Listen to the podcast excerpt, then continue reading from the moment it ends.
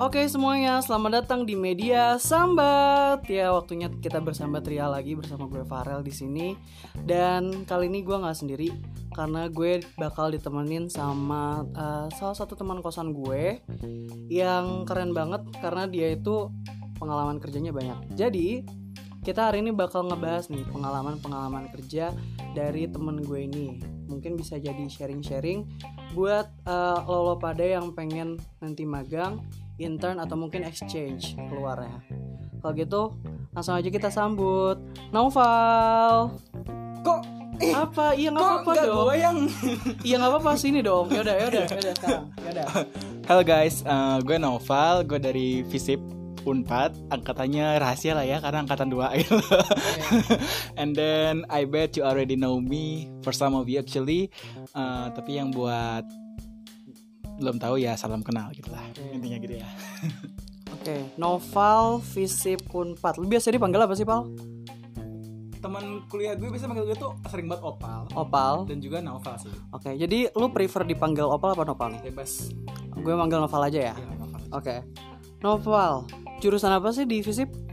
Kesejahteraan sosial. Oke okay, kesejahteraan sosial berarti social welfare ya? Iya setuju. Oke. Okay. sebenarnya social welfare tuh secara teoretik ngapain aja?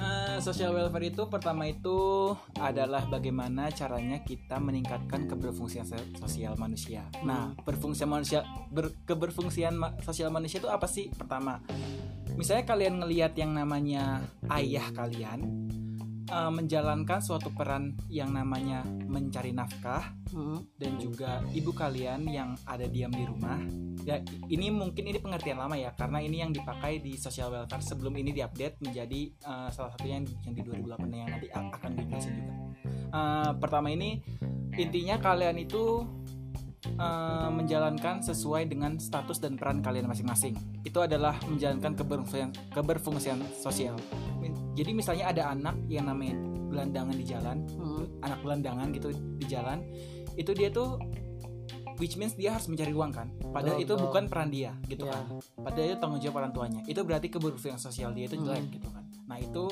tugas kita untuk bagaimana tergantung bagaimana pendekatannya. Ada pendekatan mikro pendekatan makro dan, dan pendekatan mezo. Uh, itu banyak banget sih yang yang harus gue jelasin. Tapi mungkin dan itu bakal bisa menjadi dua jam podcast ini yang di mana itu out of out of context gitu. Taruh orang-orang keburu bosan dikira kuliah kali ya. Nah kalau misalnya sebenarnya perbedaan antara social welfare sama sosiologi ini apa sih?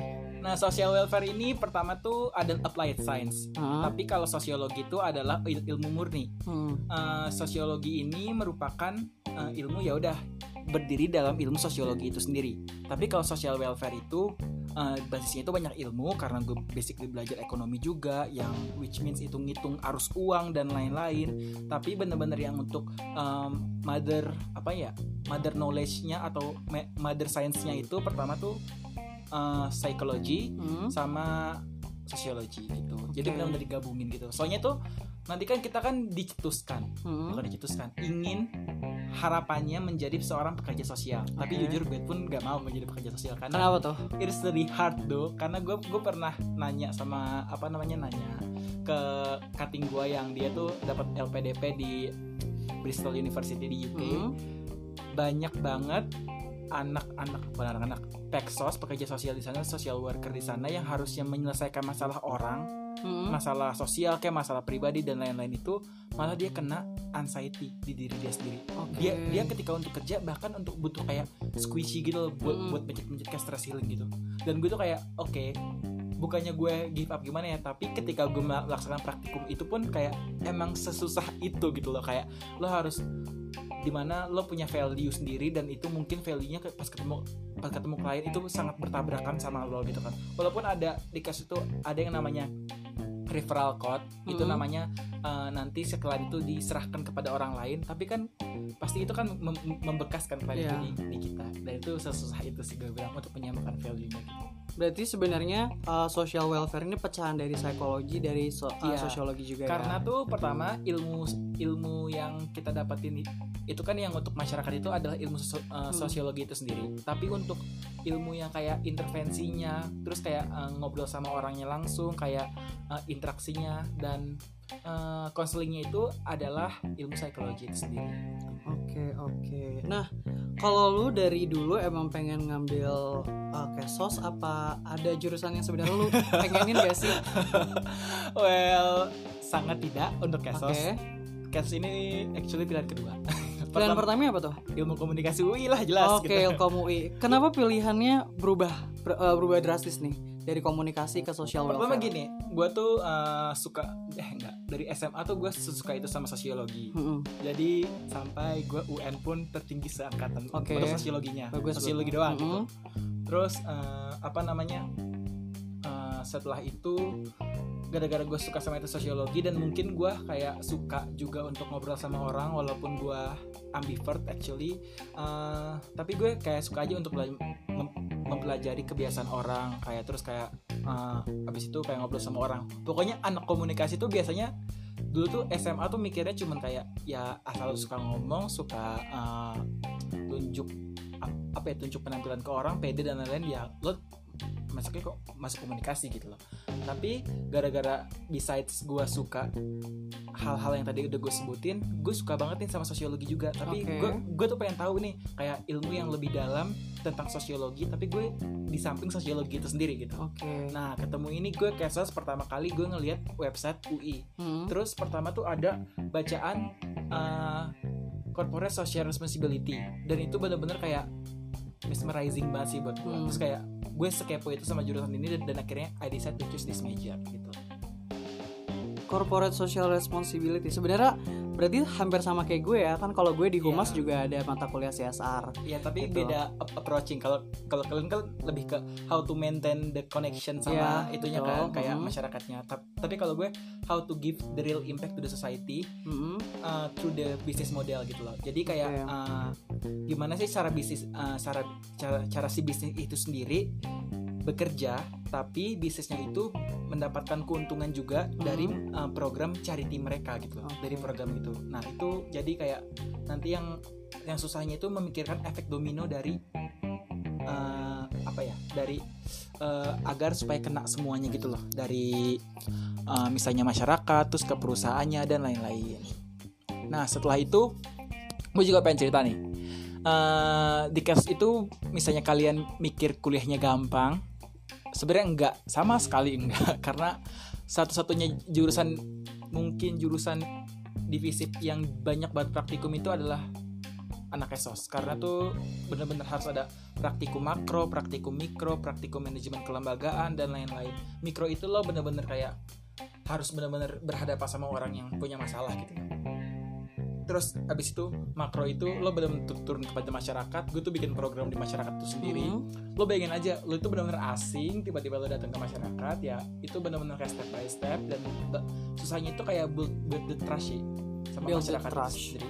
Namanya itu kalau di kasus itu ada, ada- namanya adalah fami- familiarisasi. Gitu. Hmm. Di kasus itu namanya untuk trust building dan lain-lain gitu. Nah, Oke. Berarti kompleks ya jurusan kesos sendiri. sangat makanya gue kayak fix gue gak mau menjalani jurusan ini lagi karena I don't give fuck with this major since Nah. I did since day one. Kalau di selama lu kuliah sendiri nih, apakah eh, aktivitas-aktivitas kuliah yang lu lakukan ini berkaitan sama kesos apa malah jauh dari kesos? Well basically karena gue tidak seaktif itu pada saat SMA, jadi tuh gue tuh cuman SMA tuh cuman ikut beberapa eh, Notification ya. Sibuk sih si bapaknya nih. eh, apa namanya? Jadi semasa SMA gue nggak seaktif itu, maksudnya nggak seaktif organisasi itu, gue cuman ikut kayak lomba doang, Mm-mm. paling kayak lomba geo, osen geografi dan lain-lain, tapi cuma Oke. masuk nggak nggak sampai dapat medali medali gitu karena kalah. Eh, cuman ikut lomba-lomba doang, tapi kalau organisasi enggak. Nah pas gue masuk unpad, gue Mm-mm. ngeliat nih kayak it's time to me to change gitu. Oke. terus kayak eh, yang jelas gue pengen kayak break my limitation sama yang namanya kayak ya udah gue pengen banget buat aktif organisasi dan akhirnya several committees sama yang namanya uh, so many organization that I have involved Nah, biasanya di di apa di eh, kepanitiaan atau di organisasi ini lo biasanya mengambil di bagian apa sih? PR Kenapa di PR? Ya karena kenapa ya Un- mungkin karena untuk menyerahkan bukan menyerahkan mengeluarkan apa yang ingin gue keluarkan ketika gue seharusnya ada di komunikasi UI gitu loh. Oke. Iya gitu terus kayak juga gue tuh suka banget ngobrol sama orang Hmm. tapi ngobrolnya tuh kayak bagaimana sih cara how to deliver the idea actively gitu Hmm. actively Eh, gitu lah pokoknya nah habis itu eh, gue tuh juga suka banget yang namanya ketemu orang baru it doesn't mean hook up Oke, oke. Ini buat pembaca yang di bawah 18 tahun, tolong di garis bawahi hook up-nya, ilangin ya, ilangin. Spotify tolong ya ilangin ya hook up-nya, tolong, tolong. Oke ya itulah intinya gue eh, intinya suka banget sama berkomunikasi sama orang baru dan kayak how to deliver the idea actively. Oke, kalau ada nggak sih ada satu momen mungkin di organisasi? Atau nggak di organisasi mana deh yang kira-kira benar-benar truly mengubah pandangan lo atau persepsi lo atau malah menaikkan apa sih namanya kayak skill lo?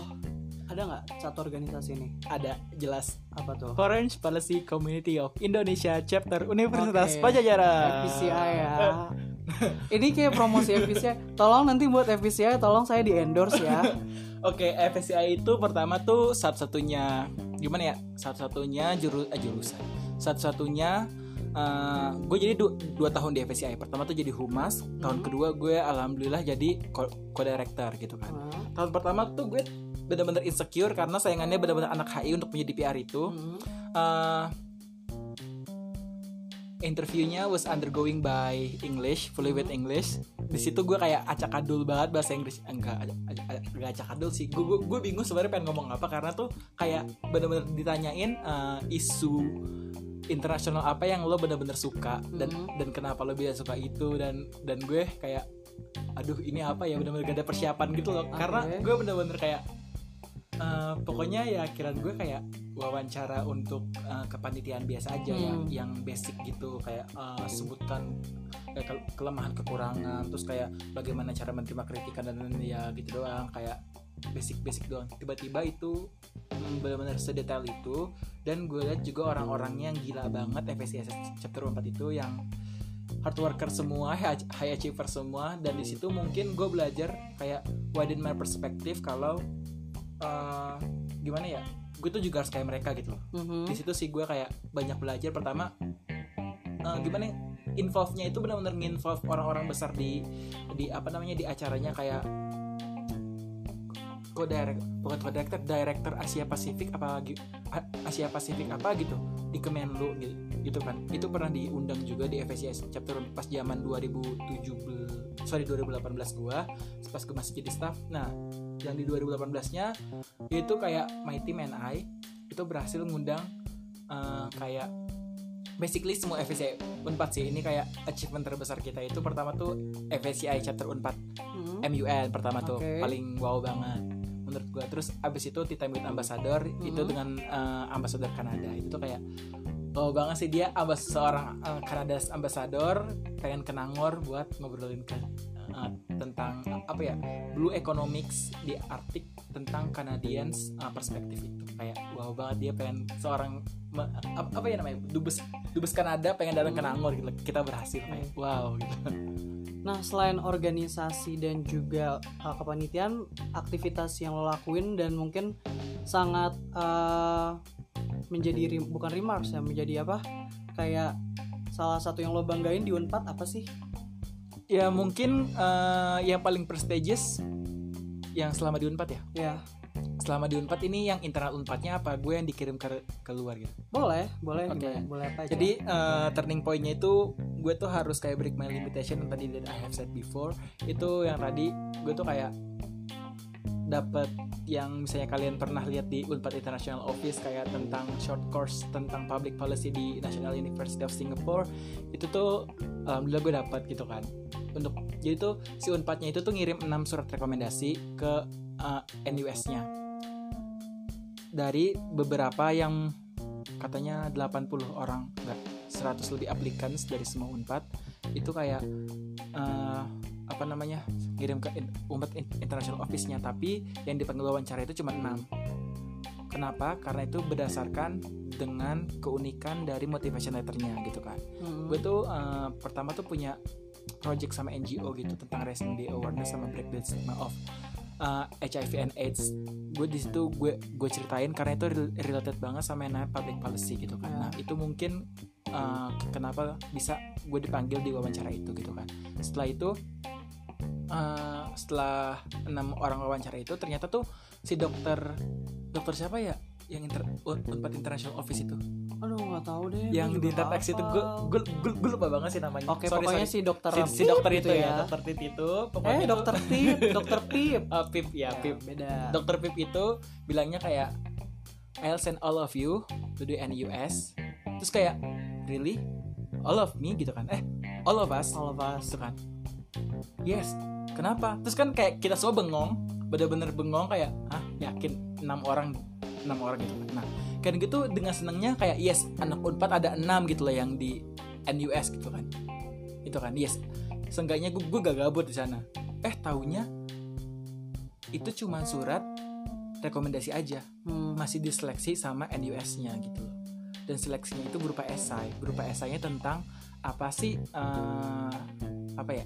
Apa sih future obstacle yang akan dihadapi oleh Asian government gitu loh. Hmm. Nah, gue tuh juga masih em, ngebahas tentang industri 4.0 dan lain-lain gitu-gitu kan di di esai gue tapi itu gak boleh lebih dari 1000 1000 huruf sorry gak boleh lebih 1000 huruf bukan 1000 kata ya gak boleh lebih 1000 huruf gitu Dan itu akhirnya kepilih berapa orang? satu doang gue doang Oh, doang. Jadi lo benar-benar mewakili Unpad untuk di NUS. Unpad itu gue doang tapi untuk Indonesia itu tiga orang Oh, berarti Iya. uh, pada saat itu ada tiga orang Indonesia delegates ya Iya. untuk dikirim ke sana. orang Indonesia itu satunya itu dia tuh kuliah di National University of Seoul Oke. Korea dan satu lagi tuh dari Universitas Jambi Oke, cukup ini ya. Berarti ada yang dari luar juga, ada yang dari dalam negeri juga.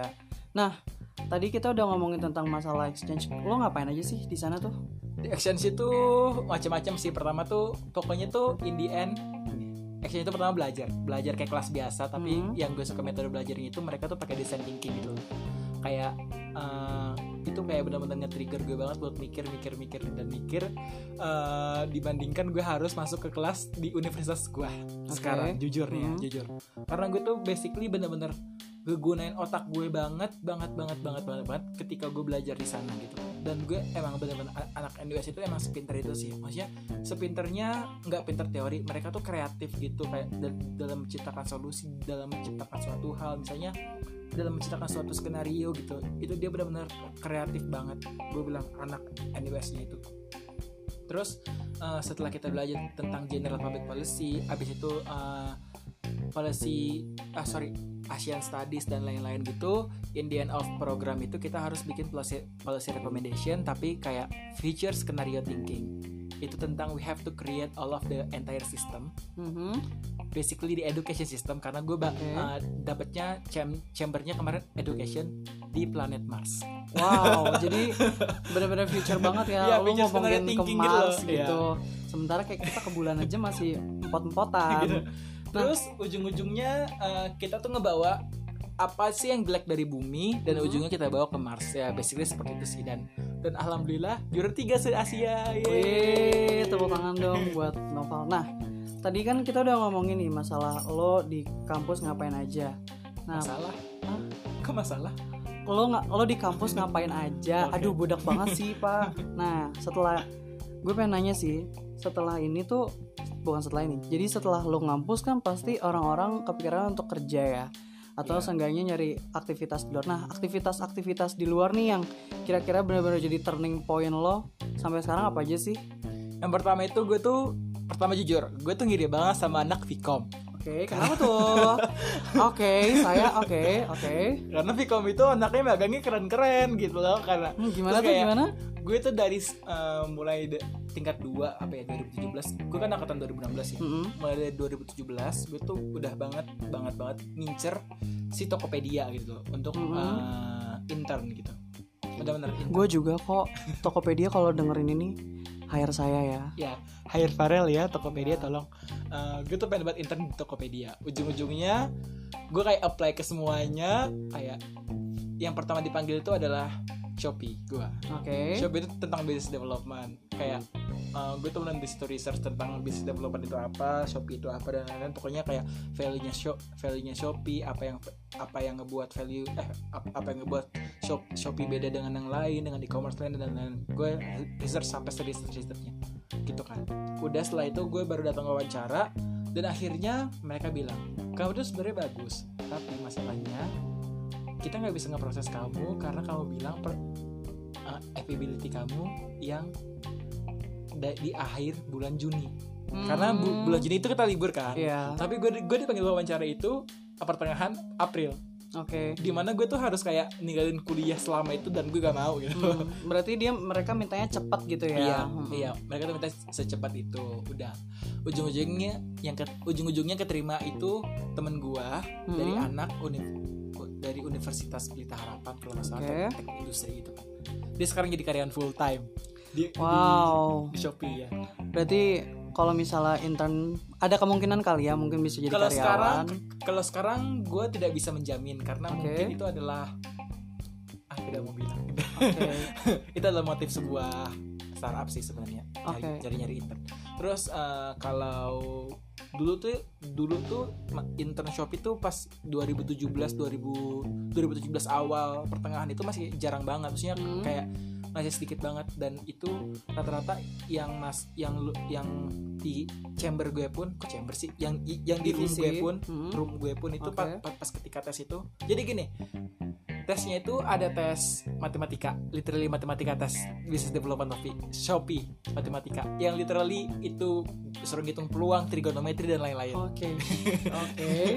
gue tuh gak expect gue bakal uh, lolos di tahap itu Hmm. tapi pertama pertama sebelum tahap matematika itu ada yang namanya tahap uh, psikologi di mana lo lo suruh nyocokin angka eh angka sorry bacaan yang sama tapi hurufnya eh angka yang sama tapi hurufnya kapital dan kapital dan huruf kecil gitu loh ngerti nggak jadi misalnya Farel Farelnya A-nya besar yang kanan tapi yang kiri Farelnya A-nya kecil semua Hmm. nah itu misalnya eh, kecil semua itu lo, lo checklistnya gitu gitu lah pokoknya Berarti bahasa Indonesia yang baik dan benar gitu. bukan tapi Bukan.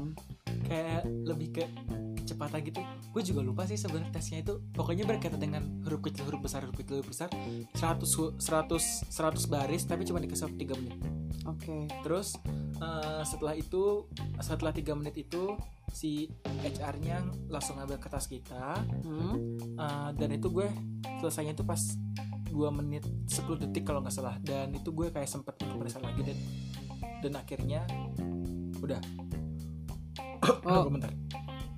Setelah itu langsung dikasih kelas matematika, dikasih waktu 20 menit, ada 20 soal juga. Hmm. 20 soal matematika yang yang literally yang tadi udah gue bilang itu trigonometri kayak terus eh, peluang habis itu bahkan ada Pitagoras ya yang segitiga segitiga Oh iya itu Pitagoras ya. kan rumus doang itu Iya. kan tapi kenapa gue gak bisa gitu? Gue lupa soalnya so gue lupa gitu loh. Karena anjir gue tuh udah lama gak nyentuh itu cuy gitu. Ya apalagi gue ya, ya ampun. Ngeliat angka aja udah males. udah kan? Terus abis itu gue tuh bener-bener nggak nggak expect gue tuh bakal lulus karena gue pernah baca oh ya se- sebelum gue datang ke kantor Shopee gue pernah baca kayak review-review magang di Shopee gitu loh kayak eh, maksudnya kayak per tahapnya gimana. Jadi Oh, tips dan trik ya. yes si Shopee-nya itu tuh akan mengundang kalian untuk HR dan user interview ketika kalian lulus tahap pertama. Hmm. yang tahap pertama yang tadi dua tes itu. Misalnya enggak lulus ya mereka dipulangkan gitu Oke. dan bodohnya gua gua tuh pas itu yang namanya mau kebelet pipis nih. Kan aduh lama banget nungguin hasil gitu kan. Ujungnya gue pipis ke bawah eh gue ngeliat teman-teman yang di ruangan gue tuh udah pada turun kan gak udah pada selesai gitu kan? Kayak udah pada selesai anjir. Berarti ini mereka semua eh, gak, gak lulus dong gitu kan? Nah mungkin ini termasuk gue tapi gue gak dipanggil. Eh maksudnya tapi gue gara-gara ke toilet di bawah itu jadi ya nggak kesem- gue nggak tahu gitu kan. Gue bener-bener kayak banyak banget ngasal. Jujur gue ngisi semua ngisi semua so- eh, soalnya tapi gue ngasal. Oke. jujur jujur nih jujur. Itu terus abis itu udah semua ngasal sih ada 5 6 yang gue isi yang masih gue inget yang kayak peluang masih inget sih. Trigonometri eh scene cost itu ada yang soal sederhananya masih ingat gitu, gitu. itu gue isi terus uh, pas gue naik ke atas gue bawa tas dulu ya. Gue bilang gitu langsung ke room gue gitu kan. Lah lu ngapain? Kita HR interview cuy. Lolos cuy. Kayak kayak gue kayak really? Kan gue gue kaget gue kaget kan. Udah habis itu uh, HR interviewnya itu kayak langsung berempat. Hmm. pertama tuh di, gue tuh dikelompokin sama anak unpad juga ada satu orang setelah itu anak UI dua orang gitu kan. Jadi langsung berempat itu dalam satu dalam satu room. Tapi uh, HR-nya cuma satu gitu udah kan. Habis itu di- di- ditanyain what is your weakness what is uh, oke Pertanyaan umum HR lah ya. pertanyaan umum HR tapi semuanya full English. Oke. what is your weakness what is your shortcomings sama aja. What is your weakness what is your strength? Setelah Oke. itu uh, what do you know about business development? What do you know about Shopee? Why do you choose Shopee? Setelah itu uh, kesibukan kamu apa yang ditanya setelah itu availability-nya kapan Hmm. itu benar-benar kayak masih mendasar banget karena itu benar-benar kayak didikin banget itu sama yang usernya gitu kan Berarti eh, lo kayak dari pertanyaan-pertanyaan itu kemudian nanti baru ada jawaban kalau lo nggak ternyata nggak available gitu kan. Iya. Nah ternyata, nah setelah itu setelah lo di- ternyata di- nggak keterima di Shopee, terus lo ke mana? ya kuliah lah Maksud gue kayak ah mungkin kah ada atau lo mungkin intern di tempat lain gitu yang berkesan gitu. intern di tempat lain gue sebenarnya ada tiga in, tiga pengalaman intern sih Yang pertama paling itu- berkesan tuh di yang mana? sekarang sih karena yang mana tuh? oke gini jadi gue tuh kayak revenge gitu ke Shopee eh Oke. Shopee sorry ke Tokopedia jadi Oke. gini gue tuh dapet Tokopedia gitu kan di tahun ini bagian people information Tapi tapi gue tolak Wow, lihat dong Pak, Bu, Tokopedia nih ada yang menolak gitu. Parah banget. karena mungkin eh, orang yang pertama gue mikirnya tuh gue tuh bener-bener kayak gimana ya gue sampai konsultasi ke Kak Ade Mm-mm. Ke- lo, lo tau kan how smart she is gitu loh Kak Ade Mm-mm.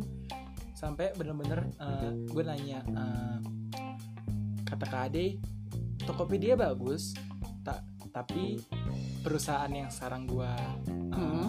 apa namanya perusahaan startup pokoknya ini healthcare leading company ya gitu Oke. healthcare healthcare startup leading company di Indonesia itu yang sekarang gue tempat magangnya itu bagus juga tapi Mhm. misalnya misalnya cari nama ya di Tokopedia tapi misalnya kamu cari pengalaman ya mungkin di startup yang gue sekarang ini gitu soalnya kata dia to- magang di, di Tokopedia is not the distinct anymore gitu sih karena sebanyak itu orang yang udah magang di Tokopedia dan juga orang udah sebanyak itu magang di Shopee gitu jadi kayak Dan nggak ada ciri khasnya gitu. Dan kalau sekarang berarti lo magang di salah satu leading healthcare startup ini ya. Iya, halo dok, dah disebut. Oke, di Halodoc guys ternyata. Dan lo di Halodoc tuh ngapain aja sih? Eh, di halo dok, kayak gini nih. Sebenarnya gue tuh event and partnership intern, Mm-mm. tapi kayak literally kerjanya gila deh. Pertama, it's not that easy to handle our client karena tuh Mhm. basically eh, kalian semua tuh hanya nggak seperti ngejudge ya ini gue ka- kalimatnya. Kalian tuh paling kayak tahu halo dok tuh kayak cuman kayak B2C bisnis aja. B- Mm, B2C bisnis itu bisnis to customer. ya. Nah, tapi kalau gue ini tuh di, di- division yang namanya uh, health services itu tuh gue uh, handle yang namanya corporate insurance. Mm. Itu tuh bisnis B2B, uh, bisnis to bisnis di Halodoc sendiri gitu kan. Berarti Halodoc punya produk Iya. corporate insurance juga ya? Tapi dia hanya sebagai hanya sebagai punya produk insurance tapi hanya sebagai kayak uh, platform doang gitu. Oh, berarti dia platform penyedia produk insurance Iya, gitu tapi ya? di, di di dalam dalam apa namanya di dalam aplikasi Halodoc nih misalnya kalian buka Halodoc terus eh, tunggu bentar habis itu klik bacaan profile Ini promosi guys. klik bacaan profile Promosi. habis itu link your insurance nah itu gue ada di ada di divisi itu kayak Allianz, FWD, habis itu Prudential, Medislin, Aksa Mandiri, Aksa Corporate Service dan lain-lain gitu kan. Itu gue ngurusin mereka semua. Eh, eh, maksudnya a- asuransi mereka semua dan ngehandle eh, apa ya event-event supaya mereka karyawan-karyawan mereka itu karyawan-karyawan mereka karyawan-karyawan yang pakai insurance yang tadi eh, partnership sama kita itu ngelink di Halodoc insurance-nya karena insurance-nya itu mau pertama tuh Halodoc-nya itu kan lebih murah nih servisnya uh, general practitioner-nya sama uh, apa namanya spe- medical specialist-nya kan lebih murah kan Oke. jadi tuh klaimnya itu bisa menurunkan Hmm. Uh, daripada lo namanya ha- harus ke rumah sakit konvensional yang di mana tuh kayak dokter dokter spesialis itu 350 ribu gitu loh. Walaupun ada plus minusnya sih gitu kan. Hmm, tapi ini dianjurkan emang kita tuh dari Halodoc menekankan men- memakai Halodoc ini untuk penyakit yang menengah sampai eh rendah sampai ri- ringan sampai menengah gitu kan bukan penyakit berat gitu bukan nah setelah itu singkatnya di sini gue tuh kayak pertama preparing and planning uh, event kayak misalnya uh, ada nih event dari Standard Chartered gitu kan itu klien kita juga Standard Chartered hampir tuh ada event dari Standard Chartered ini tuh yang di Hotel Mulia desa gue Oke. ke Hotel Mulia Fancy gitu kan. banget. fancy banget emang karena eventnya adalah semua karya enggak semua nasabah Standard Chartered di rankingin 900 dari 1 sampai 900 di rankingin itu yang saldonya paling banyak Oke. Jadi yang yang saldonya paling banyak tuh nanti ditaruh di atas gitu Iya, ya. dan itu yang diundang ke Oke, acara tersebut. Singkatnya seperti itu gitu kan. 1 sampai 900 gitu kan. Ke- dan itu eh, ada minimum qualification-nya pertama tuh saldo mengendap di saldo mengendap di apa ya? Di ATM-nya itu minimal 500 juta. Oh, berarti emang user yang yang, Yang gitu lah so ya. fancy Iya, gitu loh, fancy, Yang makanya posh kita- life iya. gitu. Pokoknya ya H&M bukan kelasnya dia gitu. Eh, jangan sebut merek. Oh, iya, Iya.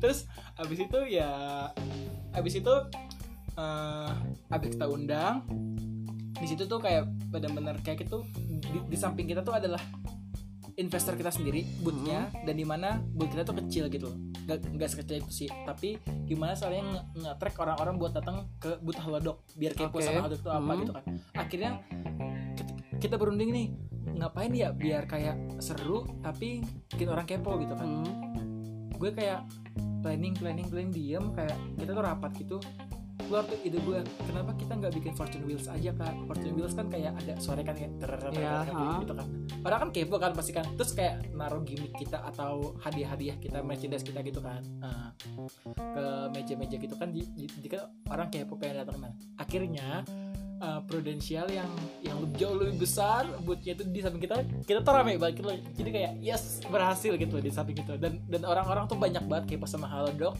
yang capeknya tuh pas ngejelasin satu sih dan akhirnya Oke. mereka pengen rolling insurance mereka dan itu kayak eh kayak beyond expectation kayak yes akhirnya gitu senang sekali Berarti sebenarnya selain uh, B2C company, Halodoc ini juga B2B ya B2B. dalam Oh, hal iya. platform uh, tadi itu. selain itu gue juga nge ngerjain company research yang Oke. di mana nih gue tuh nggak pernah yang namanya dapat materi ini di, di perkuliahan sama sekali di kelas bahkan gue tuh suruh yang namanya riset tentang company kesehatan juga sama VP gue Eh, kayak misalnya kayak ada namanya Iora ada namanya Landmark Health ada namanya eh, Pink N ada namanya Good Doctor ini misalnya kalian tahu ada Grab Grab Health itu Mm-mm. itu sebenarnya itu adalah re- representatif good doctor dari untuk Indonesia gitu. Good, doctor itu adalah anak perusahaan dari Ping An. Ping An itu uh, perusahaan insurance di Cina. Panjang ya. Ya, Jadi Gue tuh Emang- se- gue, gue tuh tahu itu karena research gue tuh se, segitu berarti dalamnya gitu. berarti ada rantai Iya, gitu ya. ada jadi gini si si Ping An ini adalah mother company-nya dan mereka tuh membuat Good Doctor Good Doctor ini eh apa namanya Good Doctor ini adalah suatu platform karena si Ping An ini suka eh si, Ping An ini di Cina udah luas banget eh, pengguna asuransinya. Jadi tuh dia tuh eh, pengen ngenyiptain service platform buat anak buat nasabah-nasabahnya supaya gampang nih Oke. uh, kayak Halodoc gitu. Jadi tapi ternyata sukses gitu kan. Nah mereka pengen bikin representative di Indonesia melalui bertengger di Grab Health gitu driver karena dengan dengan membawa nama Grab yang udah well known kan jadi gitu udah nih rahasia Jadi ya. promosi ya. gitu kan Oke. Nah itu uh, benar-benar company research yang pakai business analytics model Yang itu benar-benar kayak itu seru banget yang tapi berjam-jam kayak 8 jam gue kayak nyari data tentang itu semua Jadi gitu sih berarti kayak di sini lo selain emang kayak buat insurance juga lo bakal lo nyari-nyari data dan Iya. research dan sebagainya ya. Nah, selain berarti berkesan banget dong nih magang di parah hal- lingkungannya juga ini. sih pertama lingkungannya itu sangat open minded apalagi untuk kalian kalian kalian kalian yang ingin kebebasan itu sangat Oke. open minded karena mereka tuh I don't give a fuck with your privacy Uh, Oke. kok I don't they don't give a Ah, fuck they with- don't. Mhm.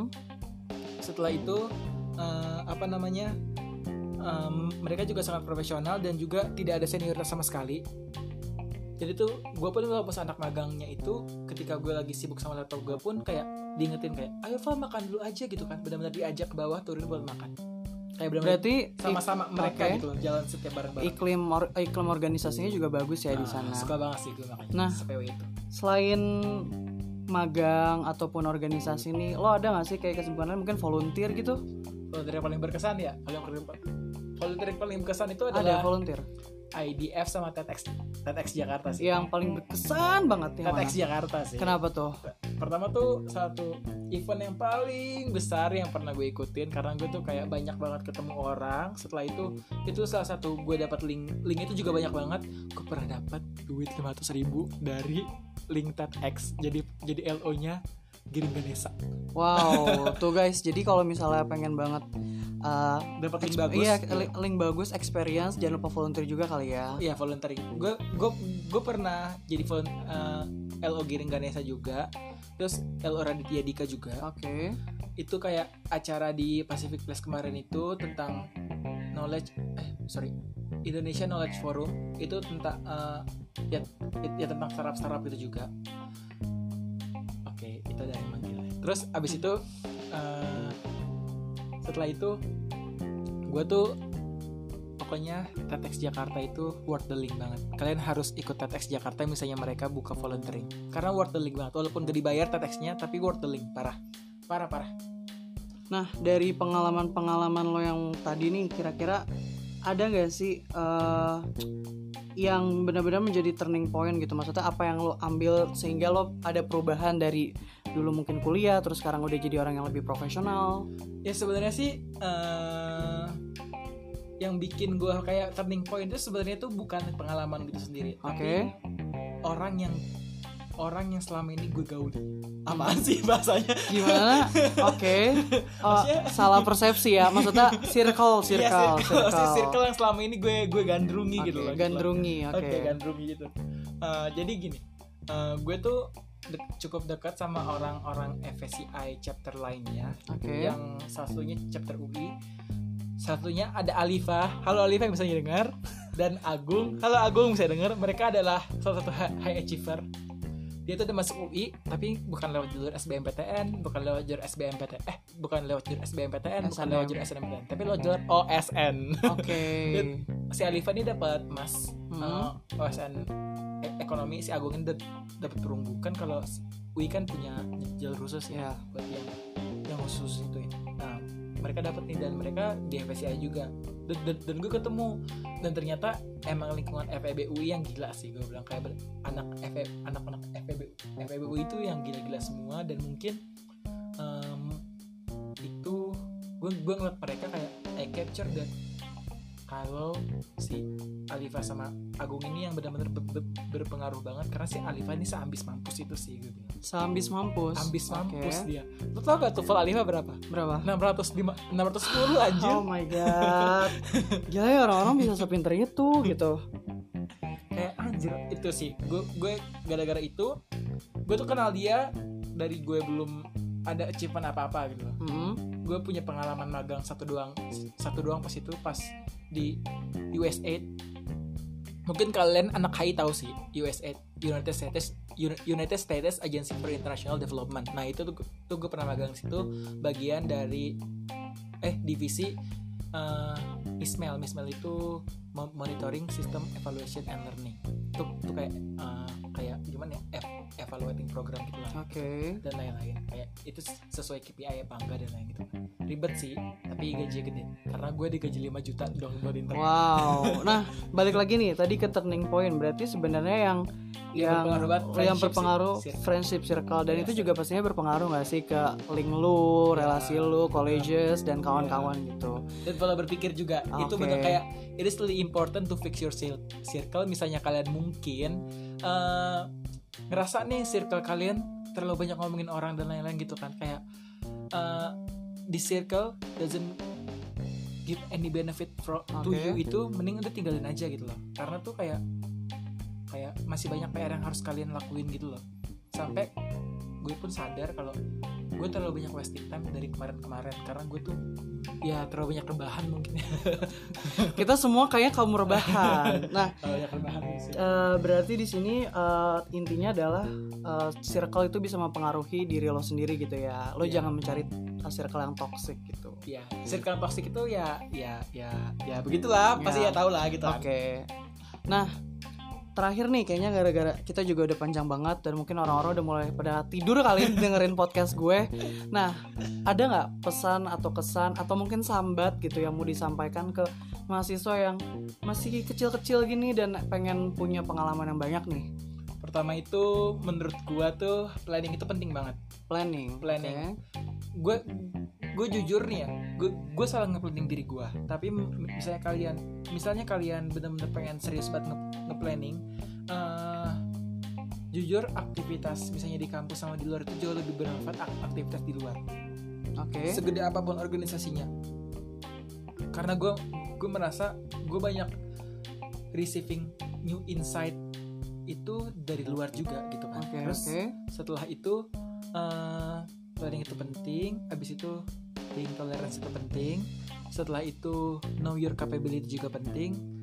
Planning itu kayak kayak gimana sih? Jadi gini gue tuh pernah nge-planning diri gue tapi ini planning nggak salah sih menurut gue tingkat 1 sampai tingkat 2 ting- eh, sorry tingkat 1 sampai tingkat 3 itu gue tuh di dalam kampus Oke. tapi tingkat 4 gue tuh pengen keluar gitu Mm-mm. Nah itu emang sih gue ngelakuin hal itu dan, dan itu kecapean gitu Tapi ternyata gue salah Mending tuh kalian tuh mulai aktif di luar kampusnya tuh mulai tingkat tiga Tingkat Maksudnya tiga. Tingkat tiga Kalian tuh udah, udah kayak uh, mulai aktif kegiatan di luar Cari yang kayak lomba-lomba dan, dan lomba sih Dan lomba dan lomba apa namanya lomba uh, kayak apa pun yang mungkin itu prestigious bahkan gue pernah lihat buat pendaftaran magang itu tuh dia tuh uh, pendaftarannya salah satu requirementnya itu actively uh, involving with MUN competition kayak anjir gue tuh fix, fix Anjir. banget gue kayak gak bisa daftar fix fix Iya, banget gue iya. bisa daftar fix gue Itu gak bisa udah ranah jurusan itu gitu. open for any major tapi Iya. kayak actively Actively MUN. iya MUN emang kan. prestigious ya MUN menurut gue juga. MUN parah sih itu Udah bahas kalau bahas MUN bisa panjang lagi guys nih. MUN guys gue gak pernah MUN tapi gue pernah jadi panitianya jadi Oke. itu keren banget sih Conference juga bagus kok international conference Iya. ya. National Conference juga Iya. Nah, berarti eh, pesan kesannya nih tadi planning ya. planning planning planning tuh penting banget pokoknya terus kayak write down write down all of your dreams in your mirror sih Oke, jadi biar bisa dijadiin doa kali ya Iya. tiap pagi gitu. Misalnya gue mau ke Australia deh, on paper sih on paper. iya Tapi bakal hilang nggak tuh kalau pakai paper?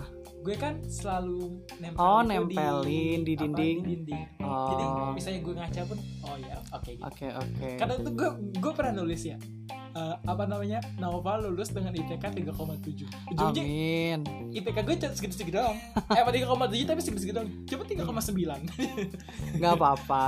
Itu aja udah bagus kok. Nah, ada terakhir nggak nih pesan-pesan buat mereka? Intinya eh, jangan oh ya jangan takut gagal. Gue sebanyak itu juga gagal karena experience is the best teacher menurut gue setelah itu eh, jangan takut terima kritik. Orang-orang yang nggak nggak nggak suka diterima kritik itu adalah orang-orang yang nggak bisa maju. Itu kan? Oke. tapi yang harus lo perhatiin maksudnya gimana gimana ya? Tapi lo lo harus ngeperhatiin juga bagaimana cara orang itu nge-deliver kritik itu gue juga orang-orang orang yang suka banget dikritik orang yang suka banget dikasih kayak evaluasi gitu. Gue gue tipenya sekarang gitu. Dulu tuh gue tuh kayak I don't give a fuck with that. Gitu loh kayak gue udah amat gue gak mau gitu kan. Pokoknya dalam pendirian gue idealisme gue gitu. Itu semua omong kosong sebenarnya tuh kritik itu perlu banget. Karena itu membangun kita karena itu berdasarkan persepsi orang yang ngeliat kita gitu loh. Oke. karena kan kalian tahu looking glass life theory gak sih itu panjang lah ya. Intinya nah itu intinya terbuka Ya, aja iya. untuk kritik. terbuka gitu. aja untuk kritik karena menurut gue te- kritik itu yang benar-benar bisa nge- nge- ngebangun kalian kalian tuh jangan langsung bisa terima kritik tuh jangan kayak langsung kritik tuh sehalus apa pun orang pasti itu itu karena kita salah kan Ya. terima aja karena itu emang kekurangan kita dan dan itu perbaiki slow but sure gitu loh lo tuh bukan seseorang kayak lo lo tuh bukan sistem yang bisa besoknya langsung berubah gitu loh. Manusia tuh butuh belajar manusia itu uh, adalah makhluk pembelajar.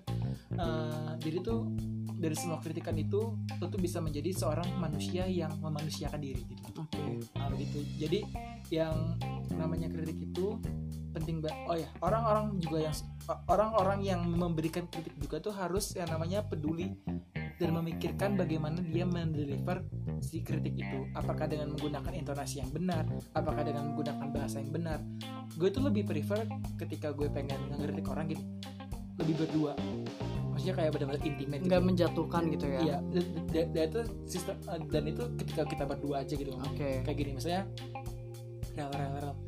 Tadi kan lu lu gini ya. Jangan gitu tau rel. Ini lu gini aja.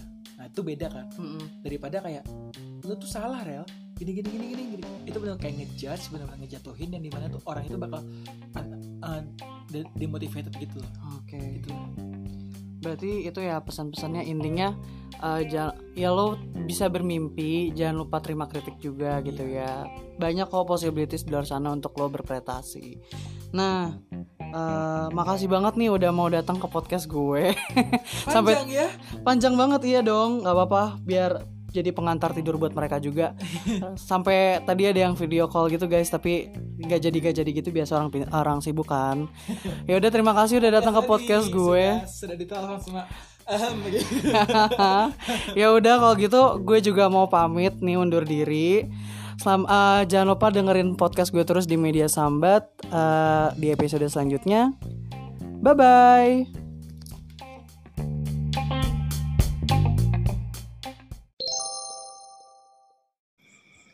Halo guys, buat kalian yang pengen dengerin podcast gue, kalian bisa langsung ke intro ataupun di episode 1. Jangan lupa ya dengerin media sambat terus.